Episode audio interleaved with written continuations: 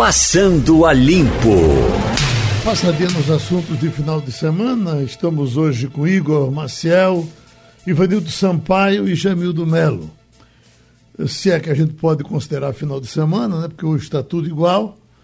Mas tem aqui eh, André de Marcos Freire que diz o seguinte: vocês assistiram ao bate-papo de alto nível entre Ciro Gomes, Fernando Henrique e Marina, com a condição de Mir Leitão? Como temos lideranças daquele quilate eh, e não aproveitamos bem? Na verdade, eu assisti, não sei ouvir os meninos, mas eu vi, eu achei interessante, inclusive o problema de Ciro Gomes é que você não sabe quando é que ele endoida, né? Mas ele esteve, e, e ele tem, inclusive, um certo atravessar na garganta com Fernando Henrique, mas tiveram ontem um comportamento estadista. Ele dizia de vez em quando que não tinha a elegância de Fernando Henrique para tratar das coisas, mas foi uma conversa boa. Você viu, não viu, Jamildo? É, infelizmente não. Estava estudando, estava lendo meus livros de inglês e, sinceramente, é, não vejo nenhuma novidade no que fala Ciro, no que fala FHC e muito menos Marina. Então, assim, mesmo que dissesse, olha, vai ter tal entrevista, ele nem iria olhar. Eu estava mais interessado em ver se tinha alguma bomba sendo lançada lá em Brasília, alguma coisa mais factual Nenhum deles me diz nada novo, me perdoe a sinceridade. Você se interessou, Ivanildo? Eu também não vi, Geraldo. Mas minha mulher viu e elogiou. E olha que é difícil ela elogiar um político. Né? Achei, eu vi uma, sim, uma nota de Ciro Gomes uhum. contra o general é, chefe da Segurança Internacional, extremamente é, agressiva é, a gente conhece o, o, temperamento de Ciro, né? Uhum. O perfil de Ciro. Mas eu nunca tinha visto ele tão violento quanto ele foi contra o general Heleno. Eu achei uma conversa Se ele se comportou assim na televisão, eu não sei como é que vai ser isso, não. É, na televisão ele foi até calmo, esse é que é o problema. Depois ele é, parece que esquece o Gardenal e dá nisso, né? É, Igor, você viu? Vi, vi. Eu assisti, é, achei muito interessante. Também concordo com, com, com a esposa de Ivanildo, muito interessante, muito bom.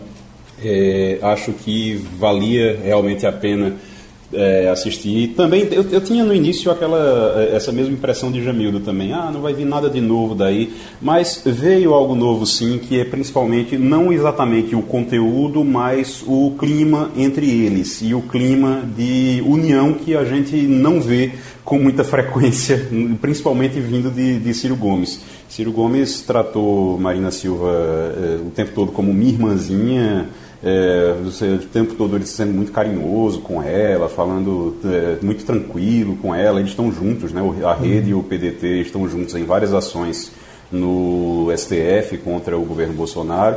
E no caso com Fernando Henrique também chamou muita atenção a, com Fernando Henrique. Agora, o clima de união, o clima de, olha, nós precisamos deixar as diferenças de lado, foi bem interessante. E me remeteu a uma coisa também, Geraldo que a gente precisa observar. Muita gente estava reclamando, ah, mas porque está faltando um aí, está faltando alguém aí, que seria Fernando Haddad, ou o próprio Lula não iria, mas Fernando Haddad mesmo, algum representante do PT.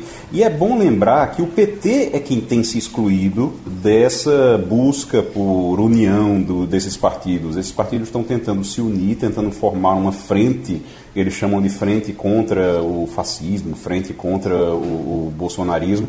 E o PT se excluiu disso e agora fica reclamando de, ali que não está sendo chamado, que não é chamado. Lula mesmo disse que não queria se juntar com Fernando Henrique porque o Fernando Henrique apoiou o impeachment de Dilma, né? Eu acho que o tempo foi bom. Eles tiveram, por exemplo, tinham, uh, tinha Fernando Collor por fora. O Collor tem, tem ameaçado falar de vez em quando, né? Mas uh, a forma como ele saiu, eu acho que. E tem uma coisa interessante, de, inclusive de Fernando Henrique, que me chamou a atenção, quando trataram da questão de Lula que ele disse: Lula tem que entender uma coisa. Eu e ele já éramos. Se, se lembra dessa coisa, dessa, dessa passagem? Ele disse, ele, ele, disse, eu vou fazer 90 anos. Uhum. Eu não tô. Ele até no momento que ele estava dizendo que alguém precisa, novas lideranças precisam surgir, Ciro até deu uma ali uma indireta para ele porque disse, olha, é, tudo bem, novas lideranças é importante, agora não pode ser estagiário, porque o problema que nós tivemos até agora foi com o estagiário. É uma indireta para Fernando Henrique, porque Fernando Henrique é um dos apoiadores de uma possível candidatura de Luciano Huck. Uhum. Então foi bem entendido naquela hora. E aí Fernando Henrique diz: Olha, eu, tô, eu vou fazer 90 anos, não sou eu, não tem nada a ver com isso. E tem o seguinte: ele, ele até como autoajuda, né? É bom a gente ver Fernando Henrique com vai fazer 90 anos com aquela lucidez, né? Com, é. falando, eh, ouvindo tudo. Um negócio bem interessante, né? É verdade. Uhum. O, o, Fernando Henrique ele tem, vai fazer 90 anos. Tem Geraldo ele escreve os artigos para o Estado de São Paulo, aos finais de semana. É. Pois não, Ivan? Aos finais de semana, extremamente lúcidos, equilibrados, bem feitos. É isso. Fernando Henrique tem 90 anos, mas não tem nada de caduquice. É isso. O, o, o, outra figura interessante para se ouvir nesses tempos tem sido Delfinete e os artigos que Delfinete escreve também, Ivanildo, com, com o mesmo charme que sempre teve, né? Extremamente equilibrado. Uhum. Outra... Fernando Henrique vai estar agora às 11 horas no UOL. Fernando Henrique, pra né? Para quem gostar. Uhum. Bom, a, a notícia triste, Ivanildo, com dificuldade tivemos de confirmar a morte de Betoca ontem. Você veja como as coisas são. É, Betoca uma figura agitada, é, homem que ficou popular no futebol, colaborou com os nossos debates aqui, um conhecimento de história de futebol que pouca gente tinha igual. Uh, há algum tempo fazia falta porque realmente vinha doente, e desses tipos de, de doença que quando o camarada cai, a gente já sabe que não volta mais. Aí esquece dele como que ele já tivesse morrido, né? E aí quando veio a confirmação, e nesse tempo Geraldo, de hoje... eu ia falar de Betaca para você. Pois não. Repare só, Betoca foi do Jornal do Comércio desde os anos 60. Ele era subeditor de esportes, como se chamava na época, foi depois editor de esportes, saiu de Pernambuco, foi para São Paulo, foi diretor de redação do Diário de Campinas, depois trabalhou na revista Placar em São Paulo, voltou para o Nordeste, daqui trabalhou no Recife, no Diário de Pernambuco, depois saiu de Pernambuco, foi para Vitória do Espírito Santo, onde dirigiu a Gazeta de Vitória Quer dizer, tinha uma história no jornalismo e todo mundo só lembra dele como treinador de futebol de salão do Náutico. tinha, uma, tinha uma coluna muito lida. Foi secretário de imprensa do prefeito. Uhum. O, o, uh, e tinha uma coluna muito lida. Gilberto de... Marcos Paulo. Tinha sim, tinha uma coluna muito lida. Uhum. É isso. Vamos para o comercial. A gente... Não, tem aqui uma reclamação de Gutenberg de Boa Viagem. Ele disse como ficam as óticas nos shoppings? Eh, nós não poderemos entrar nesses estabelecimentos pelo decreto de hoje? Eh, eu não sei, essa coisa de atender só na porta eh, me deixa meio assim, sem jeito, que eu tenho a impressão que já dava para você entrar com, com cuidados. Nós não estamos entrando nos supermercados com os cuidados que os supermercados estão tendo. Eu não sei, se é só para parar na porta, eu acho pouco. Acha não, Jamildo? É, ainda tem uma quantidade grande de vírus em circulação. Né? Eu acho que a preocupação do governo é tentar distensionar da maneira mais segura possível. Então, quem sou eu para discordar das autoridades públicas? A gente já está vendo hoje um dia especial que voltou a construção, está voltando também o mercado de atacado um pouquinho mais de paciência, Geraldo. Eu acho que não vai nem fazer mal, não. A gente já passou três meses em uma situação de confinamento, não vai ser mais algumas semanas que vai mudar isso. Agora, em relação à ótica, não tem o que fazer, porque você tem que sentar, es escolher o modelo, não é tão simples quanto pedir um sorvete ou pedir um, qualquer outra coisa que passe pelo drive-thru, né? Você usa óculos? Eu? Sim uso. Mas tá. Mas está em dia a receita. É, não estou precisando. Tem, tem, hora que o óculos passa a ser uma coisa de primeiríssima necessidade. E essa é uma Com reclamação certeza. que mais a gente tem aqui agora. O que já me disseram, e desde o decreto anterior, que as óticas estão liberadas. Aliás, foi o PROCON que fez. Eh, estávamos numa conversa dessa aqui e o pessoal do PROCON entrou em contato com uh, uh, alguém do nosso debate, da, da, dessa nossa conversa, que eu não estou me lembrando. Ah, foi com Mirella, sim. E disse, olha, as óticas estão podendo atender. Porque se você quebra o óculos, por exemplo, e durante três ou quatro meses acontece tudo. Eu, por exemplo, perco um óculos por hora.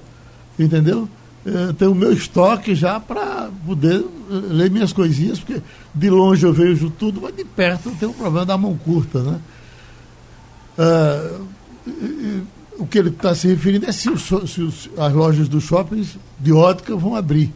Vamos ver. Eu sei que as outras já eram para estar tá abrindo, segundo o PROCON estava dizendo, até porque eles agora também estão abrindo espaço para dentistas, que é outra coisa que estava, e, e, e é um, um, contato muito direto, muito de perto. Mas são pessoas que já que se acostumaram a lidar com as outras. Aos poucos, a gente, essa coisa do distanciamento, a gente está aprendendo a lidar com ela, né? Vai encurtar, né? Uhum. Vamos em frente? Bom, uh, de que é que a gente fala agora? Igor, me, me, me traga um assunto aí, que nós estávamos com o entrevistado para entrar agora e estamos tentando falar com ele. O, o que lhe chamou a atenção, além disso que nós falamos aqui? Olha, a gente está no meio dessa confusão. Eu sei que daqui a pouquinho a gente vai falar sobre isso com Eliane Cantanhede, mas eh, só para dar uma adiantada, a gente está no meio dessa confusão com os números da Covid aqui no Brasil. Você viu que ontem o governo anunciou um número, logo cedo, umas oito e pouca da noite, anunciou um número, e depois, mais tarde, disse que não era. Aliás, não disse nada, simplesmente publicou um novo número com 800 mortes a menos.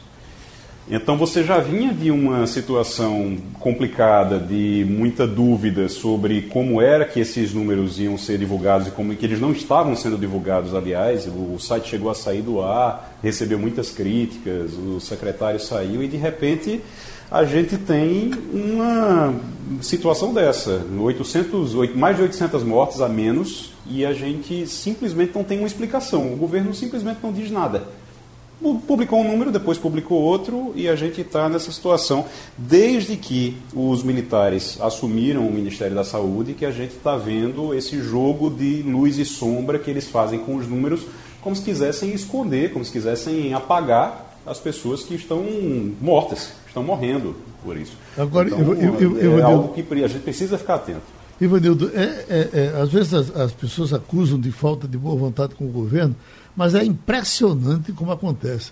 Esse Carlos Wizard, né?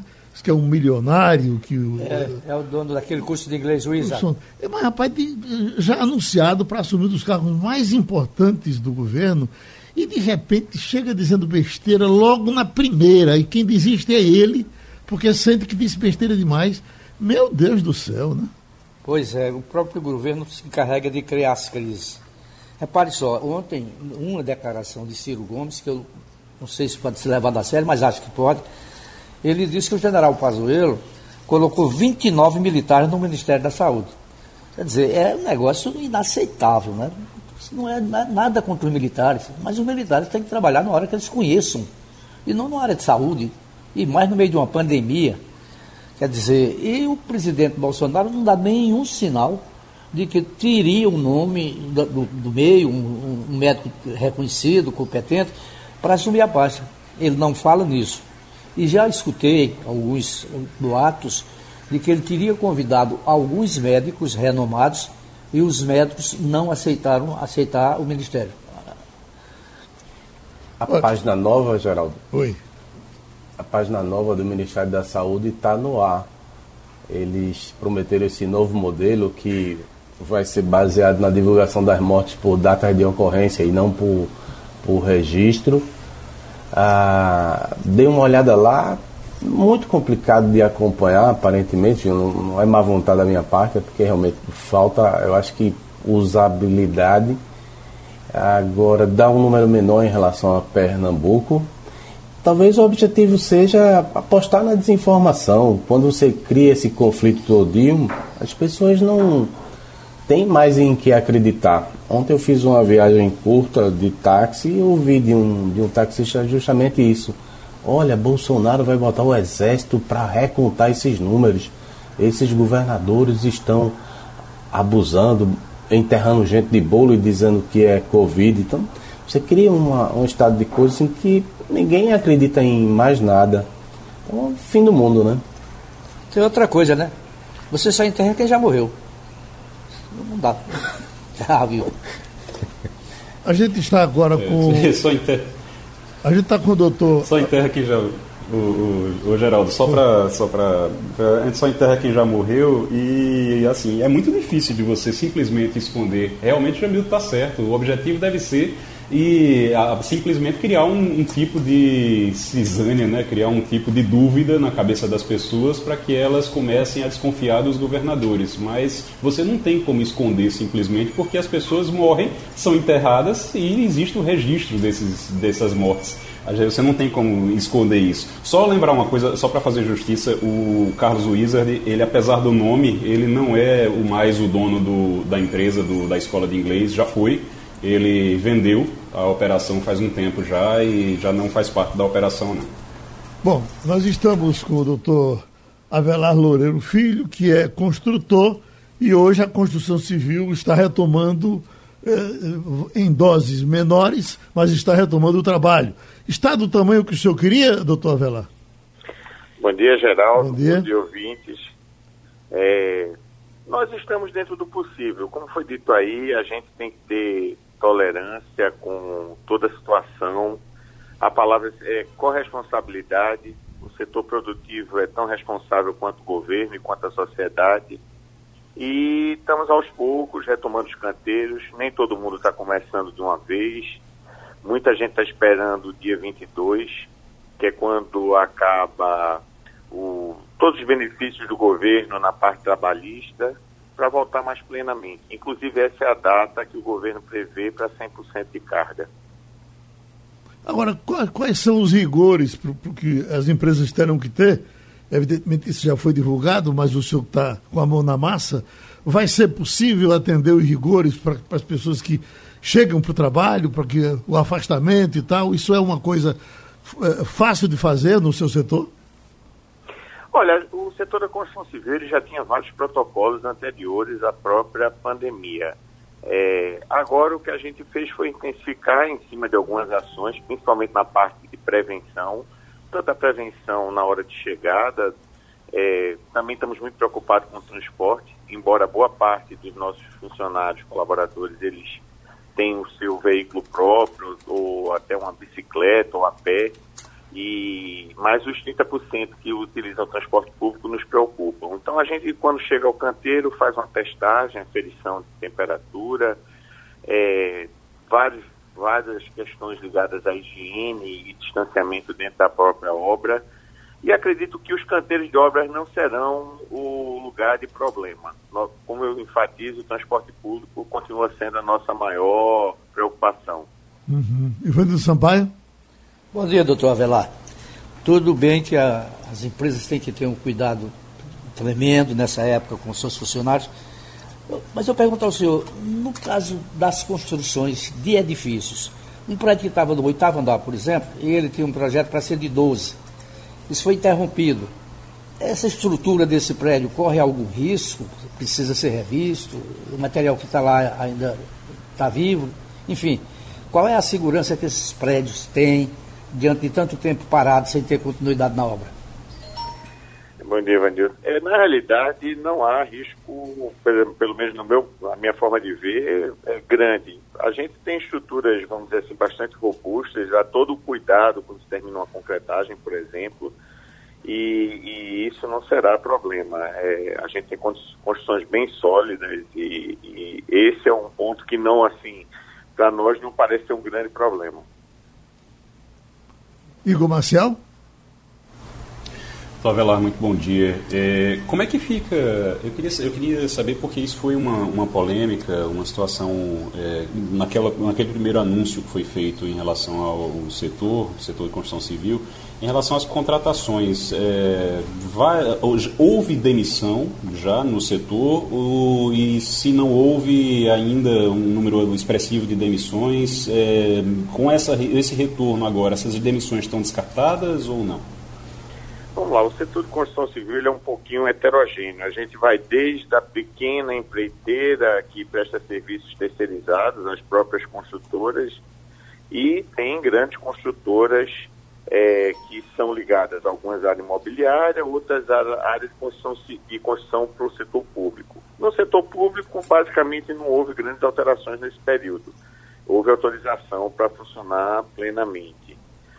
Nas pequenas empresas, o desemprego geralmente elas são atreladas às outras construtoras.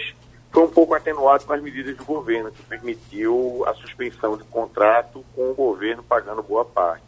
Só que o dia 22 é uma data muito importante para a gente, porque acabam todos esses incentivos do governo. Se a gente passasse muito dessa, dessa data, teria um ponto sem retorno para muitas empresas e muitos empregos. Então, a gente acha que o governo do estado de Pernambuco acertou muito em ter colocado o dia 22 como uma data para os 100% de volta da construção civil. Inclusive, isso deve ser também levado a outros setores. Nós temos um movimento chamado Pro Pernambuco, que foi criado mais ou menos há umas três, quatro semanas, onde o setor produtivo estava muito preocupado com a chegada, faltava mais ou menos um mês para esse dia 22 de junho, e de como é que a gente iria se comportar. Então, criamos esse movimento, acho que todos os ramos do setor produtivo de Pernambuco estão envolvidos, com muita corresponsabilidade, mas sabendo que todos os setores são interdependentes. E a volta de alguns setores é que alimenta outros. Por exemplo, a indústria estava liberada para trabalhar em todo esse período, só que a demanda caiu brutalmente e as indústrias começaram a parar. Isso vale agora também na retomada do comércio. O comércio é que vai puxar toda a demanda. É ele é que vai voltar a ativar a economia. Então, próxima semana começa com as lojas de 200 metros de bairro. É que são as lojas em geral, tirando shopping centers e centros comerciais. E em seguida, está marcado para o dia 29, mas nós esperamos que os números melhorem. Hoje mesmo a Maíta Ficha da Secretaria de Desenvolvimento Econômico do Estado, falou, olha, como estamos avançando com a estabilidade da curva, caso isso continue, nós podemos pensar em antecipar em uma semana, do dia 29 para o dia 22, a abertura de shopping centers. Mas um setor que nos preocupa muito e que tem uma empregabilidade também imensa e que esse dia 22 é fundamental é o de bares e restaurantes.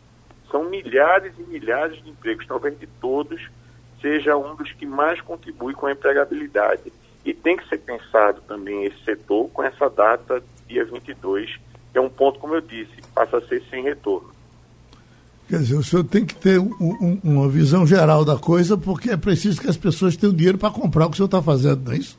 Exatamente. A gente está voltando agora, boa parte da construção civil e imobiliária, ela está voltando aos poucos, até porque a demanda caiu muito nesse período. A gente teve uma redução de 50% na nossa demanda. Conseguimos fazer muita coisa vendendo online, vendas é, com realidade virtual e outras tecnologias, mas as pessoas passaram a poupar muito. Veja que a poupança teve os maiores depósitos da sua história nos últimos 20 anos, é, da série histórica. Por quê? As pessoas ficaram em casa e não gastaram, exatamente até por precaução, sem saber o que, é que ia acontecer.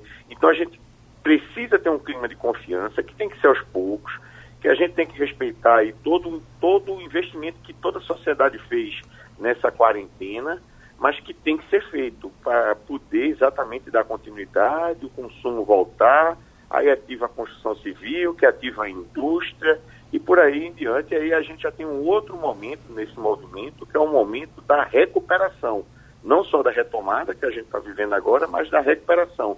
E isso nos preocupa muito, nós temos várias sugestões a levar ao governo, é, como também temos algumas, inclusive na parte agora da retomada, é, questões que a gente acha que tem lacunas ainda, principalmente na questão de como está sendo tratada a parte sanitária. Nós vamos ter uma agenda essa semana com, com o governo do Estado para levarmos as nossas propostas. Agora, o que eu acho estranho, doutor Avelar, é que não tenha um representante do setor produtivo nessas reuniões do governo. Elas acontecem uh, uh, entre as pessoas que não conhecem o setor e, e elas decidem da forma que querem decidir. Os senhores não têm acesso, um acesso permanente nessa mesa, um assento permanente nessa mesa. Eu acho estranho isso. É muito importante o que você falou aí, Geraldo. É, a gente nota que no primeiro momento o governo, até por uma situação atípica, ninguém sabia como lidar com essa pandemia. Agora as coisas estão ficando mais claras para todo mundo, vendo os sucessos e insucessos do que ocorre no outro lugar. Então, na nossa visão aqui, honestamente, achamos que o governo se fechou um pouco demais e levou muito em, em, consideração a questão científica, a questão sanitária, que é importantíssimo, mas veja bem, até nessa questão sanitária, muitas incertezas. Por mais ciência que tenha se colocado no processo, a incerteza, a indefinição, os dados ainda são muito, vamos dizer assim, imprecisos e a gente não tem um modelo perfeito. E aí, realmente, esse movimento que nós criamos há três semanas atrás, queria dar um pouco mais de factibilidade a tudo que estava sendo é, discutido. E agora vem um momento que a gente acha que deve participar um pouco mais ativo, nem que seja como observador, como o Ministério Público, como o Tribunal de Contas, é, como o Tribunal de Justiça, que participa dessas discussões como é, até ouvinte ou como observador, mas que em alguns momentos pode fazer algumas colocações que são pertinentes. É, veja hoje mesmo, o Ministério Público está fazendo recomendações quanto à questão de não uso de fogueiras é, durante esse mês. Com certeza isso é fruto de ter, de, de ter participado do processo lá e ele sabe onde isso é importante. O setor produtivo também pode, vamos dizer exatamente, ajudar a dar mais racionalidade a esse processo. Faltava esse braço. A gente sentiu que de duas semanas para cá o governo do Estado passou a nos ouvir um pouco mais e falta a gente institucionalizar um pouco mais esse relacionamento para que a gente consiga melhores frutos.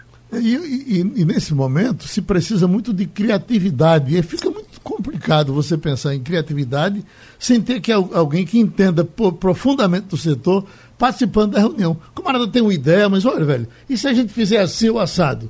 E aí eu, eu realmente não entendo como isso não está acontecendo. Como eu disse, é, Geraldo, é um processo. Estamos todos aprendendo. Eu até confesso a você que nós estávamos meio anestesiados, o setor produtivo, esperando assim, meio sem saber e esperando que o governo tomasse todas as iniciativas. É, eu diria até que foi um pouco de omissão por essa anestesia. Então, há três semanas nós acordamos e no sentido de ajudar, é, ninguém está criticando o governo, a gente quer dar as mãos ao governo para sairmos desse buraco, porque só sairemos juntos não sairá só com ações do setor público, nem só com ações do setor privado. Tem que haver este equilíbrio. Nós temos que participar, ser corresponsáveis. A palavra de ordem é essa: corresponsabilidade. Jamil do Melo. Bom dia, doutor Avelar. Bom Olha, dia. na sexta-feira, a MRV, uma das maiores construtoras do país, anunciou a retomada das operações aqui em Pernambuco. São 900 funcionários, oito canteiros no Recife e em Caruaru.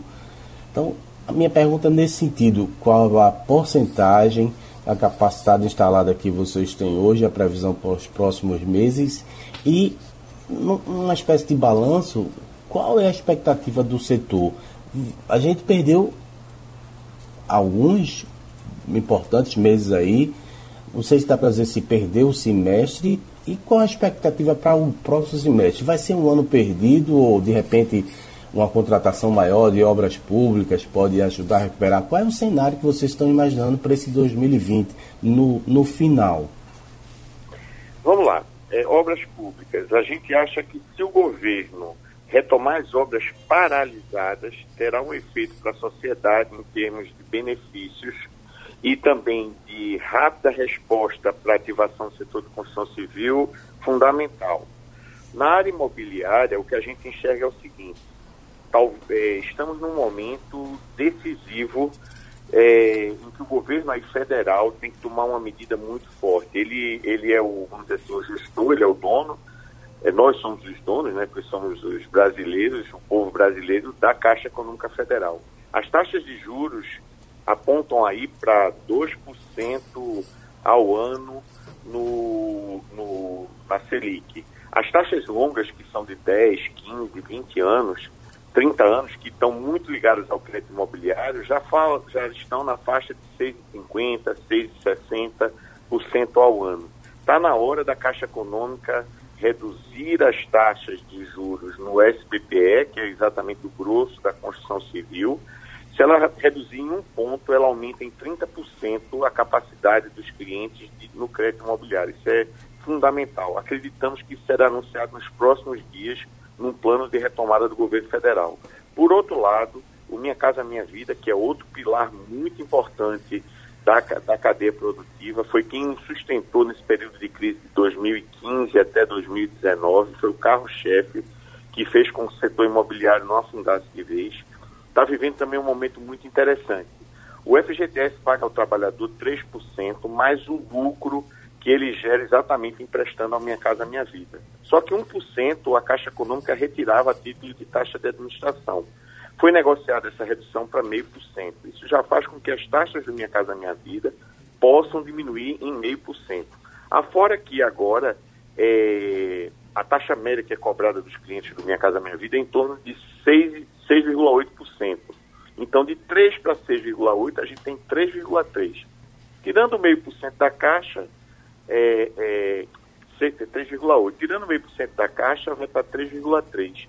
A gente tem uma margem aí ainda para reduzir a taxa de juros para o cliente final, que da mesma forma como o SBPE pode ativar bastante a economia. E já sabemos que o Ministério do Desenvolvimento Econômico, que é quem gere o programa Minha Casa Minha Vida, já está pensando num subsídio diferenciado para o Nordeste em relação ao Sudeste. Acreditamos também que será anunciado nos próximos dias. Isso faz com que nossa região que foi desprivilegiada durante os últimos anos é, no recurso do Minha Casa Minha Vida. Muito foi passado para São Paulo, porque as pessoas tinham renda e acessavam mais facilmente Minha Casa Minha Vida. Vai ser contrabalançado com essa medida de aumento de subsídio e a crescida da redução da taxa de juros, que é para todo o Brasil. Resumindo, se depois desse reset forçado, dá para ser otimista e dá para recuperar o ano?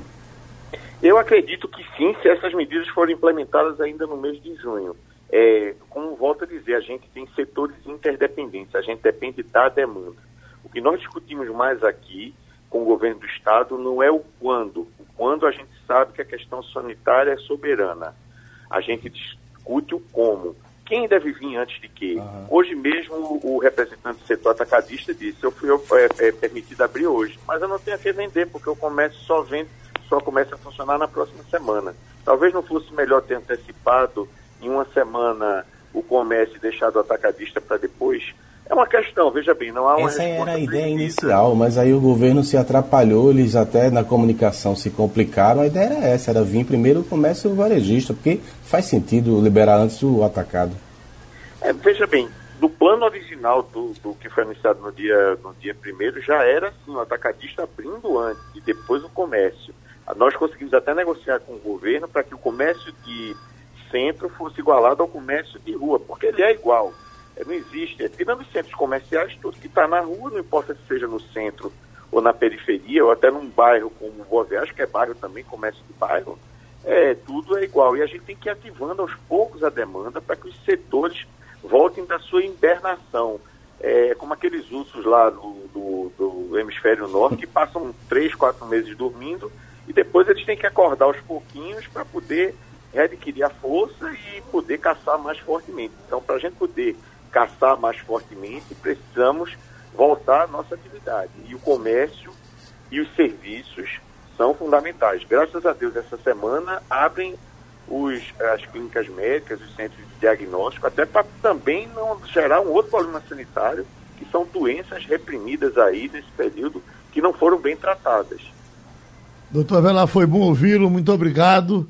E a gente volta sem dúvida a falar depois. Ô Igor, eu estou vendo aqui, olha, empresas buscam auxílio de hospitais e infectologistas para a volta ao trabalho. Quer dizer, é assim, não é um negócio de qualquer jeito, de banda voou. Uh, no caso daqui, está tendo até uma orientação do Círio Libanês com relação aos shoppings. Tem aqui, ó.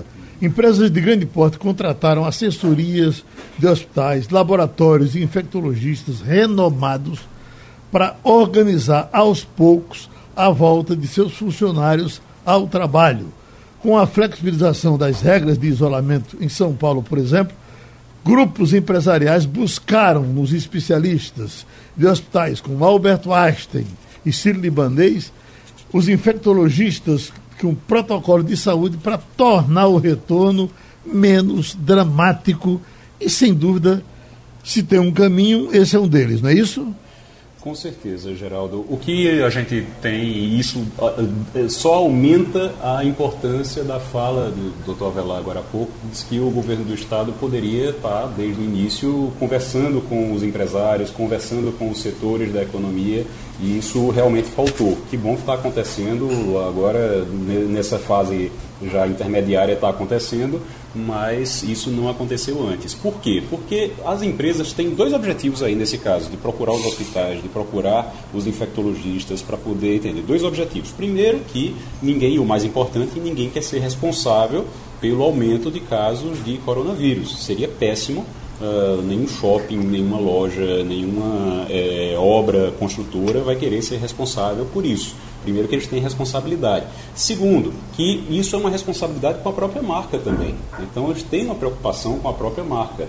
É, ninguém vai colocar a marca, o trabalho de anos e anos em risco por causa, por causa disso. Já que ficou fechado até agora, por que não abrir com segurança? Então, é lógico, é normal que todo mundo procure, existe condição de se fazer isso quando você conversa. Uh, se, se, se houver diálogo, você tem como chegar assim a soluções através de todos, não apenas com a coisa vertical, né, de cima para baixo. Vocês vão fazer assim e acabou. Não funciona desse jeito. Geral. Oi. Aí nesse setor de construção mesmo, por exemplo, a MRV quando anunciou, agora a volta, está impondo várias condições, como eh, medição da temperatura corporal dos, dos funcionários, uso de máscara, é, até ampliação da higienização e uma coisa engraçada, a extensão do horário de almoço, de maneira que você evite aglomeração. Agora, para os, os, outros setores, eu sei, talvez fosse o caso do governo adotar horários mais flexíveis, de maneira que você distensionar naquela hora do rush, né? É, era uma maneira de você fazer com que o, o transporte público operasse ao longo do dia com diversos horários e você não tivesse tanta concentração em determinados horários. Porque, mas eu sei que é difícil você romper uma tradição. Todo mundo às vezes quer chegar no mesmo horário para chegar mais cedo, sair mais cedo também. E tem isso que você vê na, na, nas grandes cidades. Mas quem sabe se a gente adota horários diferentes, não tem tanta concentração. Agora, nessa Verdade, área, os, os, condomínios, que são uma espécie de extensão da, da área da, da construção civil, eles têm quase todo canto, pode ter alguma exceção, um comportamento exemplar. É, é, o, o, meu prédio, por exemplo, que é um prédio simples, de, de, de classe média baixa, mas o tratamento tem, tem o álcool para você. Alguns que eu consegui na casa de algum amigo também, foi o que eu observei. O pessoal está muito por dentro de como se trata é, é, o, o, o coletivo. Eu acho que vai terminar dando certo, porque o pessoal aprendeu sim a lidar com esse negócio, a lidar com a distância. Né? Olha, nós já estamos com a Eliane Cantanhede. E Eliane, uma coisa que nos chama a atenção, a gente não pode deixar de falar dela porque esse é o momento exato, é essa coisa do, do Ministério da Saúde. Como é que ele é tocado assim, sem muito cuidado? Se não está sendo tocado nessa hora, eu fico pensando depois como é que vai ser. Esse negócio do homem, da, do Wizard, do, do, do Carlos Wizard, Quer dizer, é mais um que é anunciado e sai na entrada. Esse é um exemplo do que já tivemos com, com cultura e com outros, né? Mas no Ministério da Saúde não era para acontecer isso nesse momento. Deixasse passar isso agora e, e bagunçasse depois, mas bagunçar agora é muito ruim para nós, não achas? Bom dia, Geraldo, colegas, ouvintes. Isso é um escândalo, né, gente? É um absurdo. Você, no meio de uma pandemia, com 37 mil mortos, né, é, sabe, é uma loucura isso, uma loucura você ter o Ministério da Saúde, ele tem, está sofrendo um desmanche, um desmanche. Ontem mesmo eu estava conversando com o ex-ministro Luiz Henrique Mandetta E ele está apavorado, porque a questão é a seguinte: você tem você tem no Ministério da Saúde gente que trabalha há 40 anos, 30 anos com saúde pública, com vacinação de massa, com o SUS, que conhece profundamente a sistemática, os problemas, conhece as pessoas, né, os secretários de saúde, etc. De repente você desmonta aquilo tudo, o Ministério da Saúde não tem ministro. No meio de uma pandemia, não tem ministro né? Uh, eles tiraram os técnicos, os epidemiologistas, os sanitaristas e puseram quase 20 militares lá que não entendem nada disso, nunca viram uma curva epidemiológica na frente deles. E agora, essa obsessão, presidente Bolsonaro é obsessivo, todo mundo sabe disso, a obsessão de esconder os números. Né? Então você, o é, que, que é isso? É jogar a, a, os mortos debaixo do tapete? Que que, o que, que muda você dizer que foram 37 mil ou 35 mil? O que, que muda? Nada. A realidade, ela se sobrepõe, gente. Né? E você está tendo um, um, desmonte toda hora. Eles eh, atrasam a divulgação e depois o presidente disse, ah, eu não vou dar mais para o Jornal Nacional da TV Globo. Quer dizer, é uma pinimba pessoal do presidente para não divulgar os números. E aí a Globo respondeu, é, vamos dizer, de uma forma diabólica e mais brilhante, que é o seguinte: ah, é, não é no Jornal Nacional? Tá bem, é no meio da novela. E chamou um plantão extraordinário no meio da novela, que tem muito mais audiência do que o Jornal Nacional.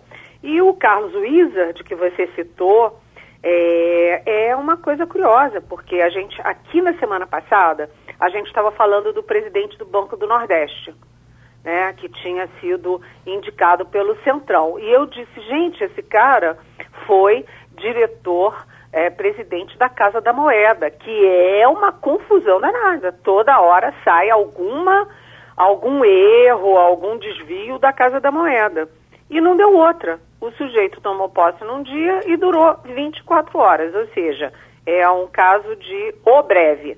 E agora o Carlos Wizard nem chegou a tomar posse. Ele ia tomar posse hoje e ontem ele pediu o boné e foi embora, antes de tomar posse. Agora, o que, que acontece? O presidente Bolsonaro botou como interino na saúde um general intendente, general Eduardo Pazuello. Para quê? Para que ele bata a continência e aceite fazer tudo que nem o Mandetta aceitou nem o Nelson Teich aceitou. Por quê? Porque ambos são médicos, têm biografia, têm história, tem a, o pessoal médico deles, quer dizer, não vão bater continência para qualquer ignorância. E agora o general está lá para fazer a orientação a favor da cloroquina já de um primeiro minuto, sem nenhuma comprovação científica internacional, sem aprovação da OMS, etc para manter aí o combate vigoroso do presidente contra o isolamento social.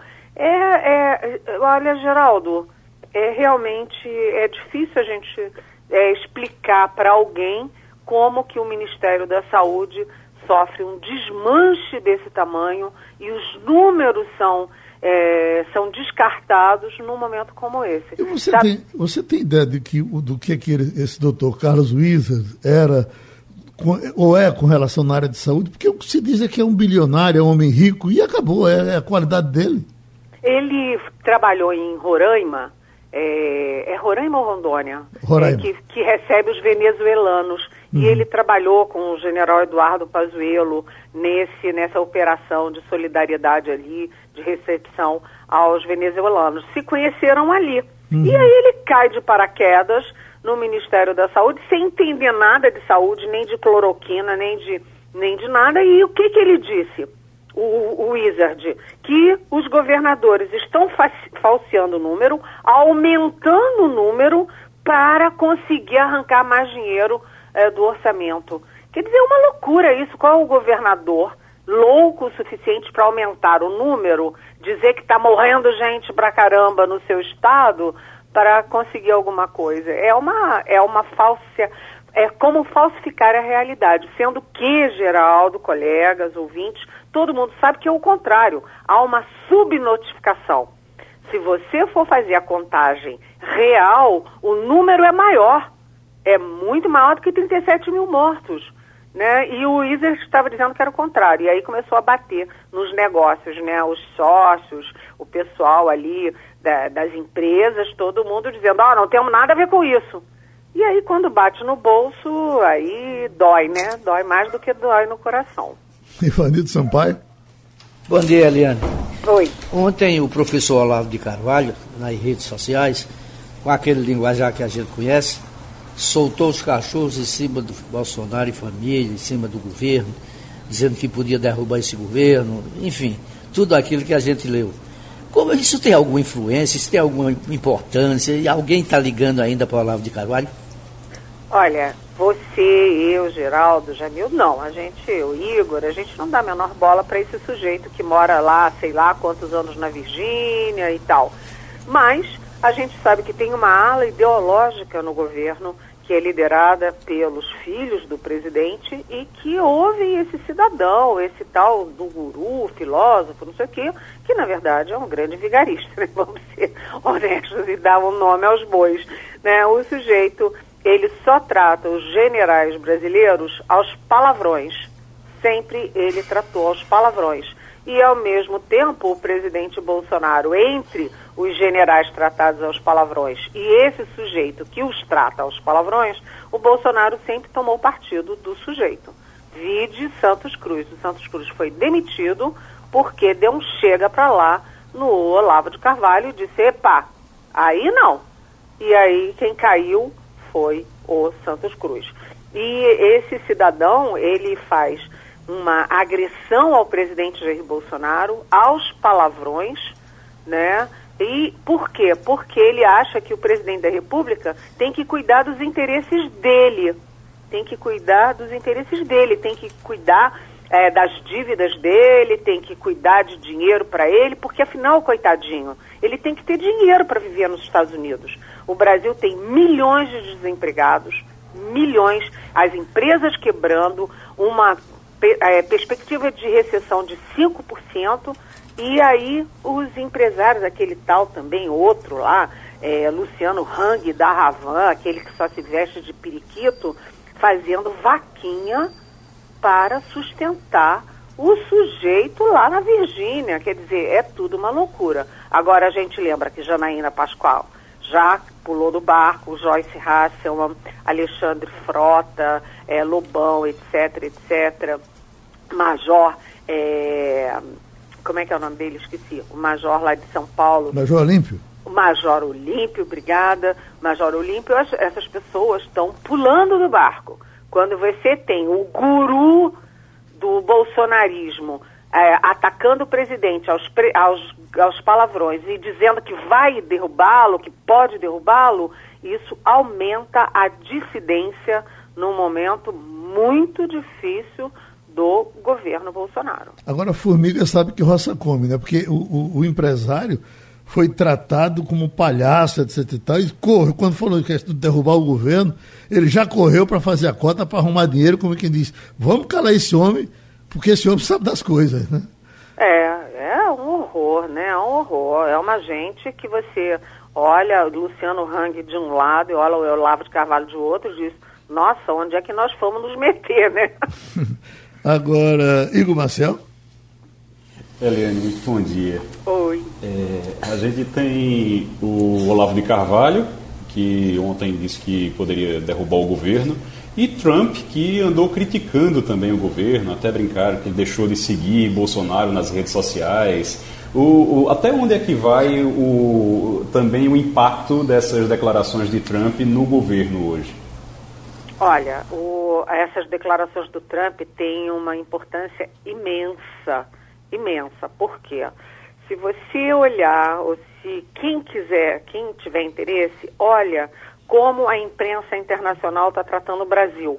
Olha as charges, os editoriais, as reportagens, todo mundo ou criticando duramente o Brasil ou achincalhando o Brasil pela forma de tratar a pandemia, pela forma de tratar o meio ambiente, pela forma de, de tratar a educação, pela forma de tratar a China. Ou seja, o Brasil está virando o que o Guga Chakra sempre diz no meu, no meu programa, um párea internacional.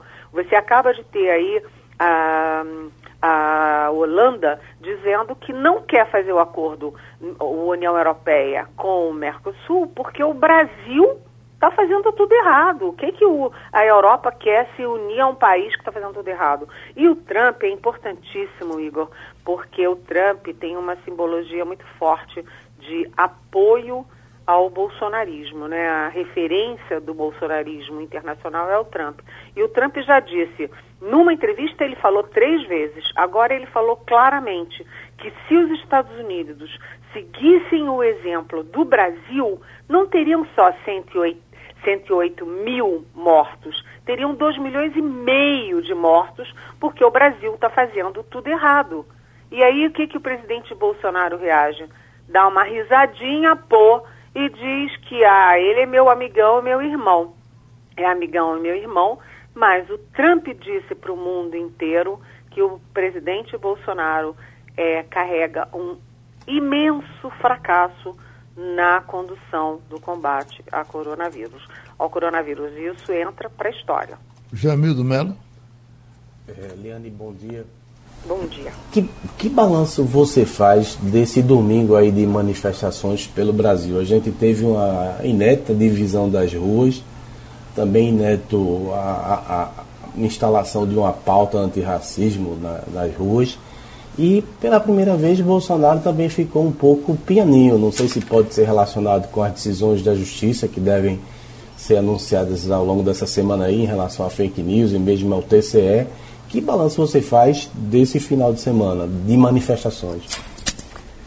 Olha, Jamildo, é, eu até escrevi a coluna de sexta-feira contra manifestações né, e muitos governadores, Camilo Santana, enfim, vários governadores, vários presidentes de partidos, por exemplo, PSB, é, muita gente preocupada com manifestação nessa altura.